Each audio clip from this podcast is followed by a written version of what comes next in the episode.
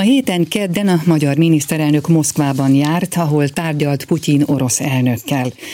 Természetesen a tárgyalások hosszú ideig tartottak, legalább 5 óráig. Köszöntöm a stúdióban Orbán Viktor miniszterelnököt. Hogyan értékeli a moszkvai tárgyalásokat? Olyan hosszú volt az az asztal, attól tartottunk, hogy nem hallják jól egymást. Jó reggelt kívánok! Jó, jó reggelt kívánok! Valóban volt néhány a különleges sajátossága ennek a moszkvai tárgyalásnak. Először is maga a helyzet. Ez különleges volt. Ugye 13-szor tárgyaltam eddig az orosz elnökkel, bocsánat, 12-szer. De ilyen különleges körülmények között még sohasem. És ez a különlegesség nem az orosz-magyar kapcsolatokból következett, mert azok rendben, jó karban vannak, hanem a nemzetközi helyzet ami a kommunista időkből tudjuk állandóan fokozódik, az most éppen nagyon fokozódott, sőt, még most is elég feszült állapotban van.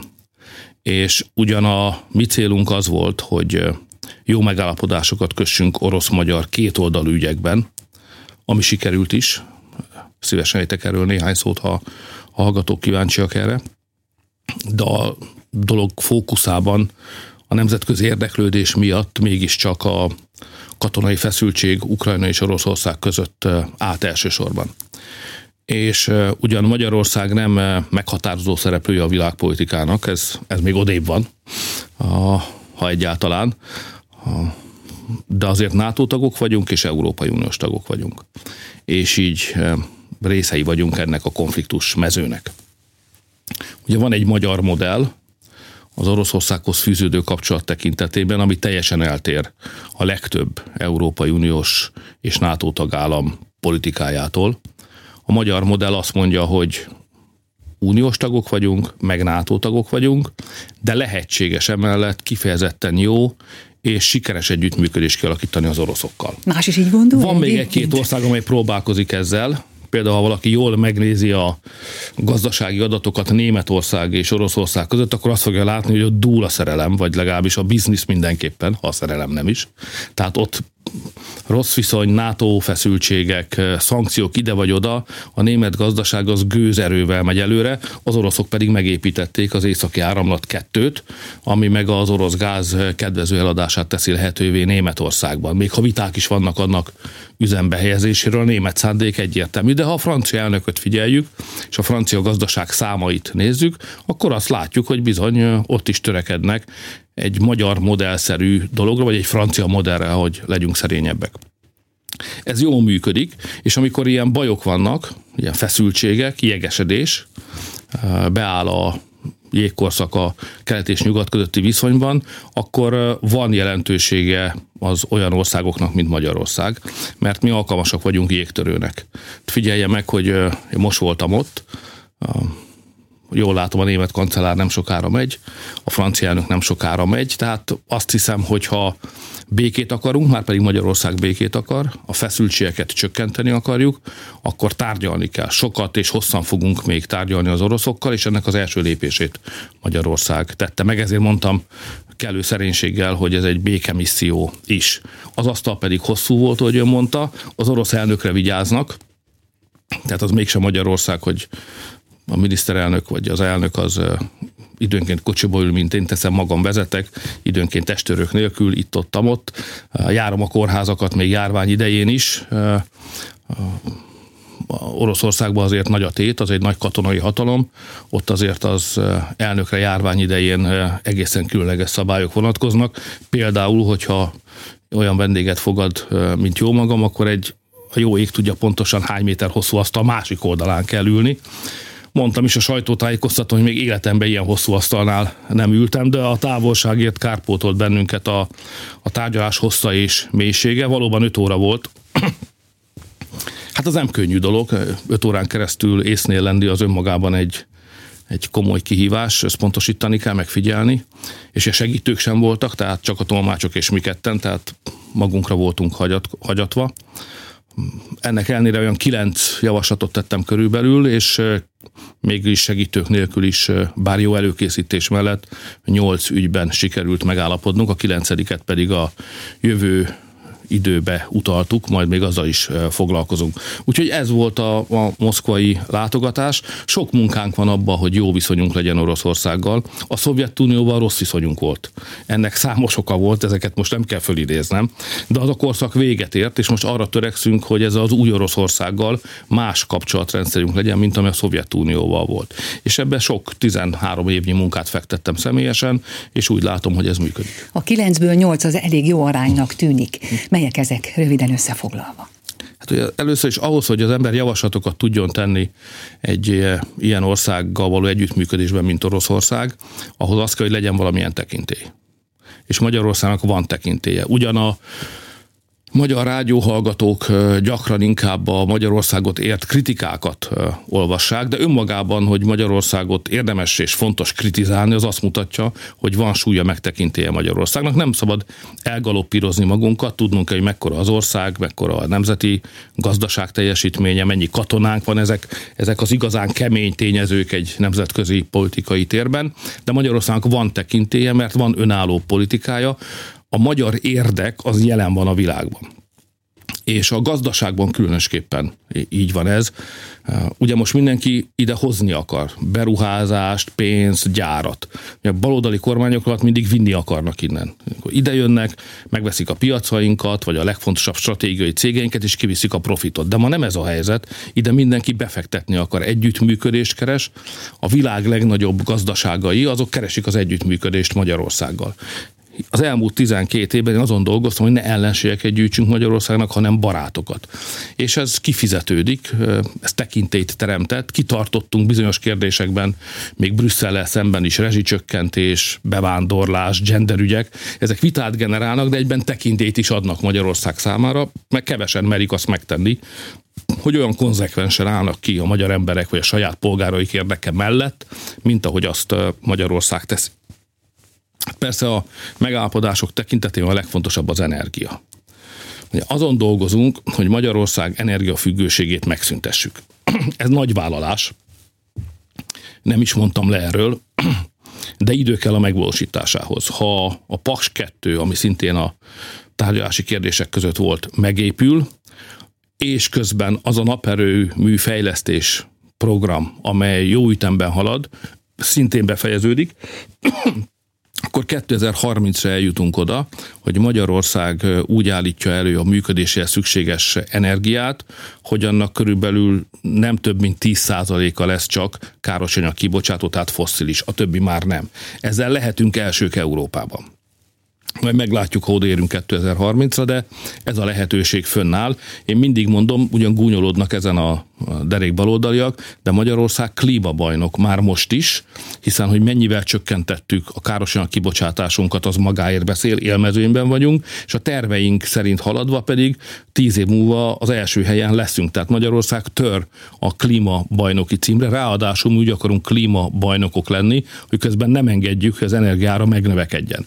De ez majd 2030-ban következik be, már mint hogy az ére törünk, de addig valahogyan fönn kell tartani a magyar energiarendszer működését, és ez nem történhet másképpen, mint orosz gázzal saját nyersanyagunk nincsen, van ugyan kitermelésünk, valamennyi gáz, de az nem elegendő, máshonnan pedig a földrajzi adottságok miatt csak korlátozott mértékben érkezhet gáz. Jön a horvát kikötőkbe hajón úgynevezett LNG gáz, Amerikából vagy Katarból, vásárolunk is abból, de ennek a mennyisége meg sem közelíti azt, amire szükségünk Meg ez van. drága is, nem? Hát az változó, de most mindig drágább, mint az orosz gáz. Oroszok azért, hogy mondjam, nem ma kezdték ezt a szakmát, ők ügyelnek arra, hogy Európában az a gáz, ami Oroszországból jön, az mindig olcsóbb legyen, mint bármilyen más alternatíva. De még az is megéri neki, hogy akár egy mennyi köbméterrel többet fogunk kapni? Hát most az a helyzet, hogy azt is olcsóbban még adja? Szijjártó miniszter úr egy, egy, egy tanítani való taktikai vonalvezetéssel 15 évre megállapodott az oroszokkal 4,5 milliárd köbméter gáz évenkénti szállításáról. Ráadásul most már olyan útvonal, ami elkerüli Ukrajnát, tehát akármi is történik Ukrajnában, Magyarországon akkor is van gáz, és most azt javasoltuk, hogy ezt 1 milliárd köbméterrel emeljük meg. Majdnem eljutottunk a megállapodásig, még a külügyminiszter úrnak kell futni egy-két kört. Ezt nem nagyon tudják az emberek, mert inkább a politikai műhelytitkok közé tartozik, de amikor először leültem másfél évvel ezelőtt Szijjártó Péterrel, hogy a kifutó, a hosszú távú orosz-magyar gázszállítási szerződés helyett újat kellene kötni, akkor összehívta a szakembereket. Egy-két kivételtől eltekintve mindenki azt mondta, hogy nem kell ilyen szerződést kötni.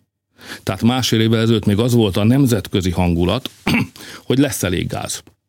Tehát azért nem kell kötni hosszú távú szerződést rögzített áron, mert majd lesz elég kínálat, és akkor majd a piacon olcsóbban lehet vásárolni. Most nem ezt látjuk. És amikor megkérdeztük őket, a legtöbben azt mondták, hogy nem, nem, nem, kell, nem kell belelépnünk egy következő 15 éves szerződésbe.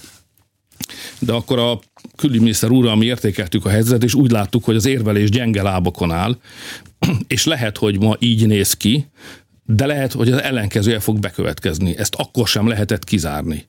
Most így is van. Ha nem lenne hosszú távú szerződésünk, úgy néznék ki, mint a nyugatiak, ahol nincs gáz legalábbis a tárolók utolsó harmadát használják már föl, ami előbb-utóbb el fog fogyni.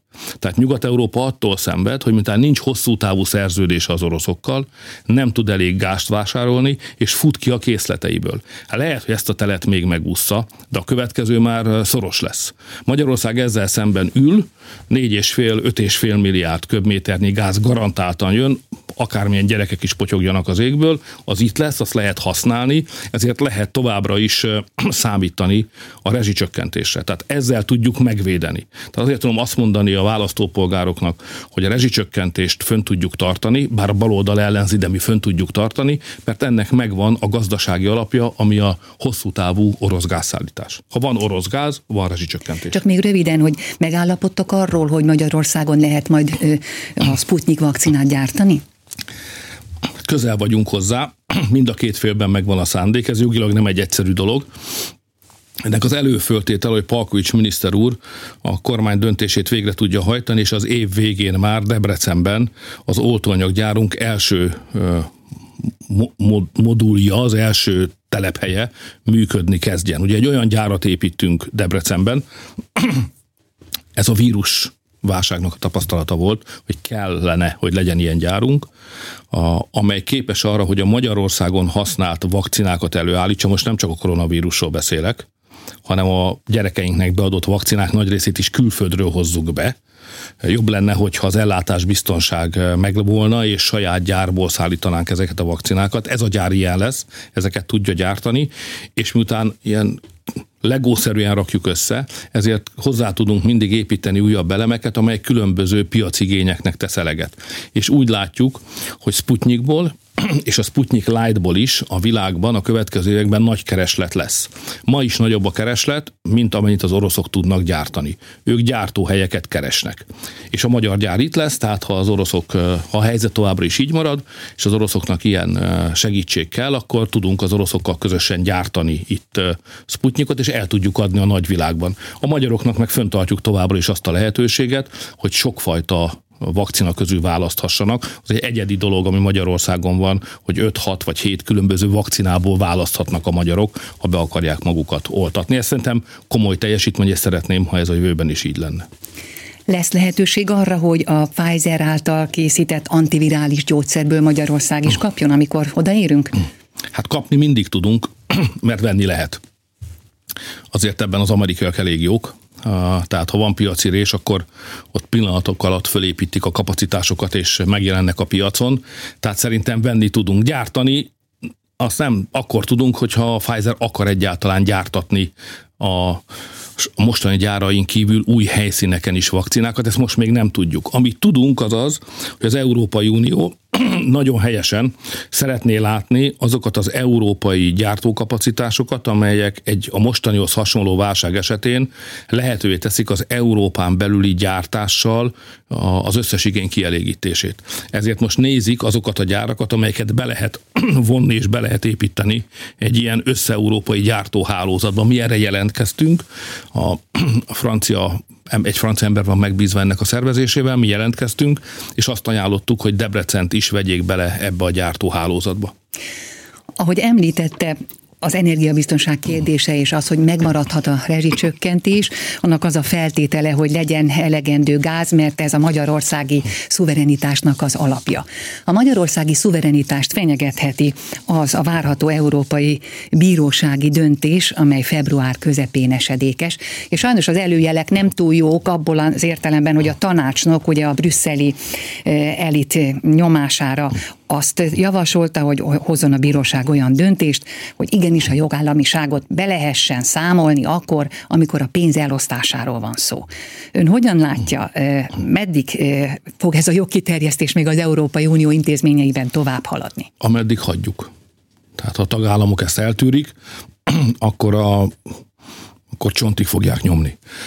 Tehát ne legyen illúziónk, van Brüsszelben egy olyan bürokrata réteg, nagyon sok emberről beszélünk, és hatalmas nagy befolyással rendelkező emberekről, akiknek a fejében egy olyan Európa kép él, ami leginkább a német-római birodalomra emlékeztet. Tehát egy, ők egy európai birodalomba gondolkodnak. Ugye Európának két hagyománya van, ez most nem egy történelmi interjú, de van egy nemzetállami hagyománya, mert amikor a római birodalom összeomlott, akkor azt különböző törzsek szervezték újjá, és ezért létrejöttek különbözőségek, amiből aztán nemzeti karakterek fejlődtek ki. Meg van egy másik hagyománya, amely állandóan egy európai európai egységre törekszik valamilyen birodalmi keretbe. Mondjuk a német-római császárságtól Napóleonig, hogy mondjak egy példát, hogy rosszabb emlékű német kísérleteket most itt meg se említsek. És nekünk magyaroknak mindig az volt az érdekünk, hogy Európa ne birodalomként szervezze meg magát. Ha birodalomként szervezi meg magát, akkor a magyar függetlenség mindig csorbul, léket kap, a baj lesz. Tehát nekünk a nemzetek Európája a jó koncepció. De Brüsszel másik állásponton van, ők birodalmat akarnak, egy liberális demokratának mondott brüsszeli európai birodalmat építenek. Ez az kell, hogy elvegyék a jogokat, minél több jogot vegyenek el a tagállamoktól. Ezt csinálják. Van egy alapszerződés, ami ugyan világossá teszi, hogy mi az, ami a, mely döntéseket hozunk közösen Brüsszelben, és melyek tartoznak a nemzetek kizárólagos hatáskörébe, de egy lopakodó módosítása, például bírósági ítéletekkel folyamatosan átlapátolják a nemzeti jogokat a brüsszeli térfére. Mondok egy példát, most egy, van egy pénzügyi vita, újjáépítési alapból jön a pénz Magyarországra, vagy nem, és egyszer csak azt mondja a bizottság, amely a birodalom építési kísérletek központi szereplője, hogy persze csak módosítsátok a családjogi törvényt, és módosítsátok az oktatási törvényt. Engedjétek be az LMBTQ aktivistákat az iskolákba. És nem mondjátok azt, hogy a szülő kizárólagos joga a gyermekek nevelése, ideértve a szexuális nevelést is. Mert hogyha így tesztek, ha ezeket a törvényeket nem módosítjátok, akkor majd nem fogtok pénzt kapni. Most az a kérdés, hogy van-e lehetősége, szabad-e Brüsszelnek ilyen zsarolást tenni? Szerintünk nem szabad. Amit most próbálkoznak, amivel most próbálkoznak, hogy bírói ítélettel a magyar szülők jogát elvegyék, és áttereljék a brüsszeli bürokratákhoz. Úgyhogy egy nehéz ítélet vár ránk, ez nem is kétséges. Ugye Magyarországon, ha egy bíró folyamatban lévő ügyről előre nyilatkozna, hogy majd milyen döntés fog hozni, itt a jogállami dzsihád azonnal megindulna, itt azonnal megtámadnának bennünket, de Brüsszelben ezek a jogállami szempontok úgy látom nem fontos. Csak ott előre beszél interjúban a bíró arról, hogy milyen döntés várható egy folyamatban lévő ügyben, és ebből tudjuk, ahogy ön is mondta, hogy ez nem lesz számunkra kedvező.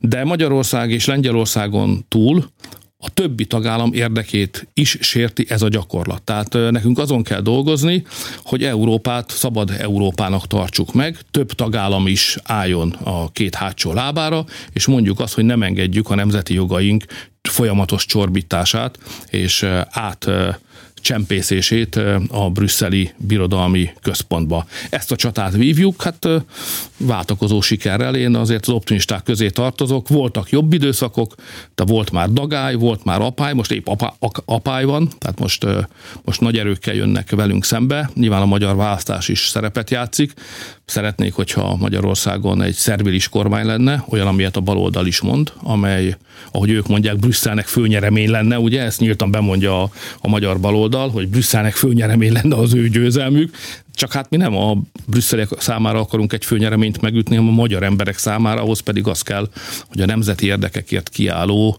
nemzeti keresztény kormányunk maradjon.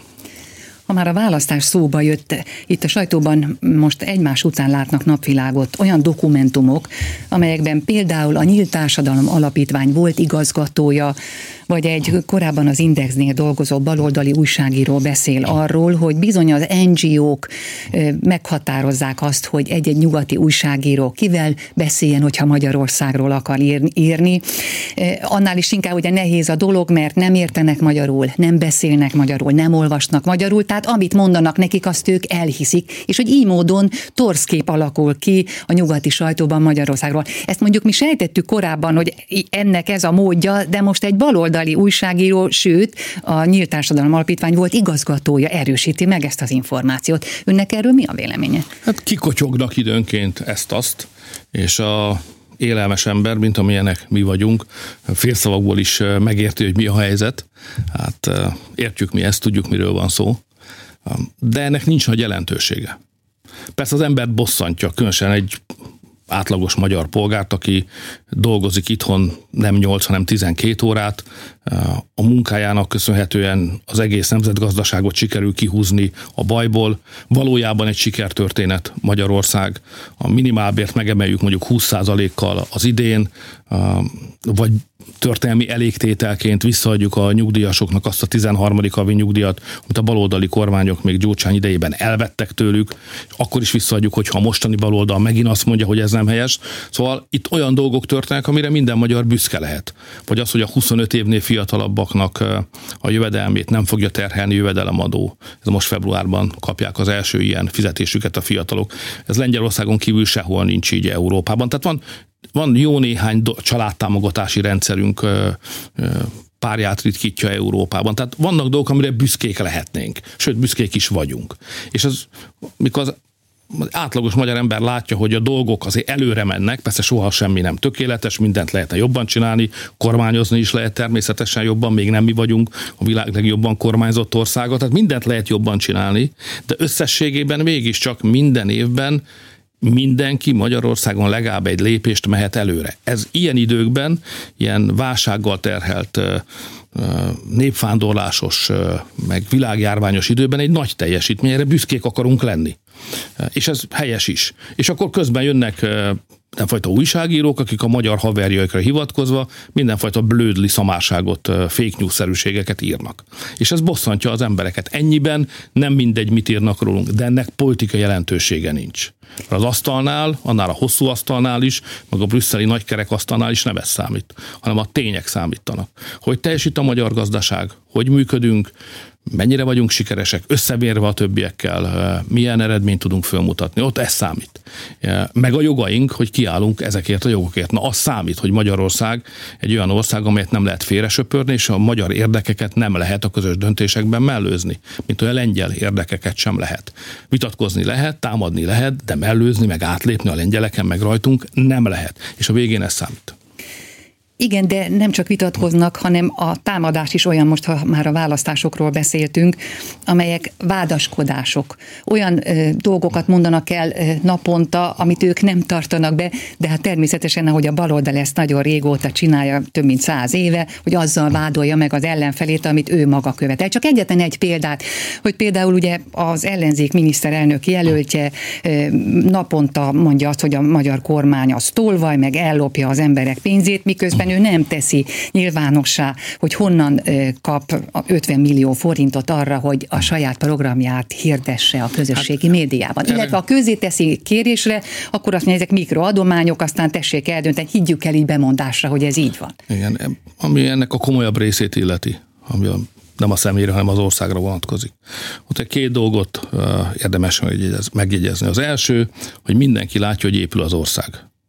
A nemzeti vagyon nő olyan dolgokat érünk el, amik korábban szóba se kerültek. Például vissza tudjuk adni a válság által különösen meggyötört gyermeket nevelő családoknak azt az esziát, amit befizettek. Hát az, az a, azt a pénzt nem lopták, azt visszaadjuk. Fölépülnek a dolgok. Tehát ha igaz lenne, amivel a baloldal vádolja a kormányt, akkor nem az látszódna, nem az rajzolódnék ki a szemünk előtt, mint amit látunk. Ha az embereket megkérdezzük a fölmérésekben, az ő személyes életük az elmúlt években könnyebb lett-e, javult-e, ott óriási 60-70 százalékos pozitív választ kapunk. Sőt, ha a személyes életük jövőbeni kilátásairól van szó, hogy hogy fog, ott is ez van. Tehát ezek, ezek önmagukban is cáfolják, amit a baloldal mond. Egy ilyen sikeresen és látványosan fejlődő országra ezek az állítások, kritikák, korrupció, tolvajlás és így tovább, azok szerintem nem vehetők komolyan. Persze baj mindig van, észnél is kell lenni, ügyészségnek, rendőrségnek észnél kell lenni, de Magyarország előre megy,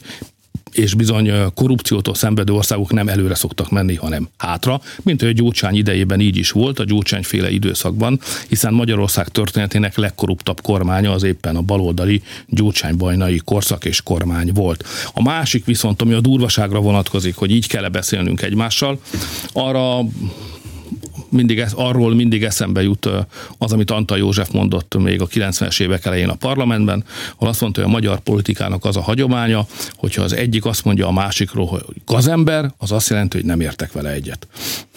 Ilyen a mi politikai kultúrák egyetlen percünk van még. Ugye most a beszélgetés végére maradt szinte a járvány, pedig az elmúlt két éve mindig ezzel, nagyjából mindig ezzel indítottunk. Igen, de ez talán szimbolikus is, ha megengedő, végére marad, mert mindenki úgy érzem, hogy a, a, szabad, a szorongás és a nagy félelem kezd elpárologni a járványból. Észnél kell lenni, tehát nem javaslom, hogy pesgőt bontsunk, ma az Omikron még itt van. Igaz, hogy nem okoz annyi bajt, mint az előző variánsok, de azért okoz bajt, az oltás továbbra is fontos, de itt van a kezünkben az oltás, a vírus meg egyre gyengébb, és ez összességében valahogy a helyzetet elviselhetőbbé teszi az emberek számára, ezért is tudtuk megtenni azt, hogy a védettség igazolványnak a határidejét azt május 1 meghosszabbítottuk. Korábban azt gondoltuk, hogy csak a harmadik oltás fölvételét vállalóknak tesszük lehetővé a védettség igazolvány használatát, de úgy látjuk a helyzetet, meg a nemzetközi mozgásokat is úgy látom, hogy mindenhol oldják föl a korlátozásokat, hogy ez a szigorítás most nem indokolt, ezért két oltással is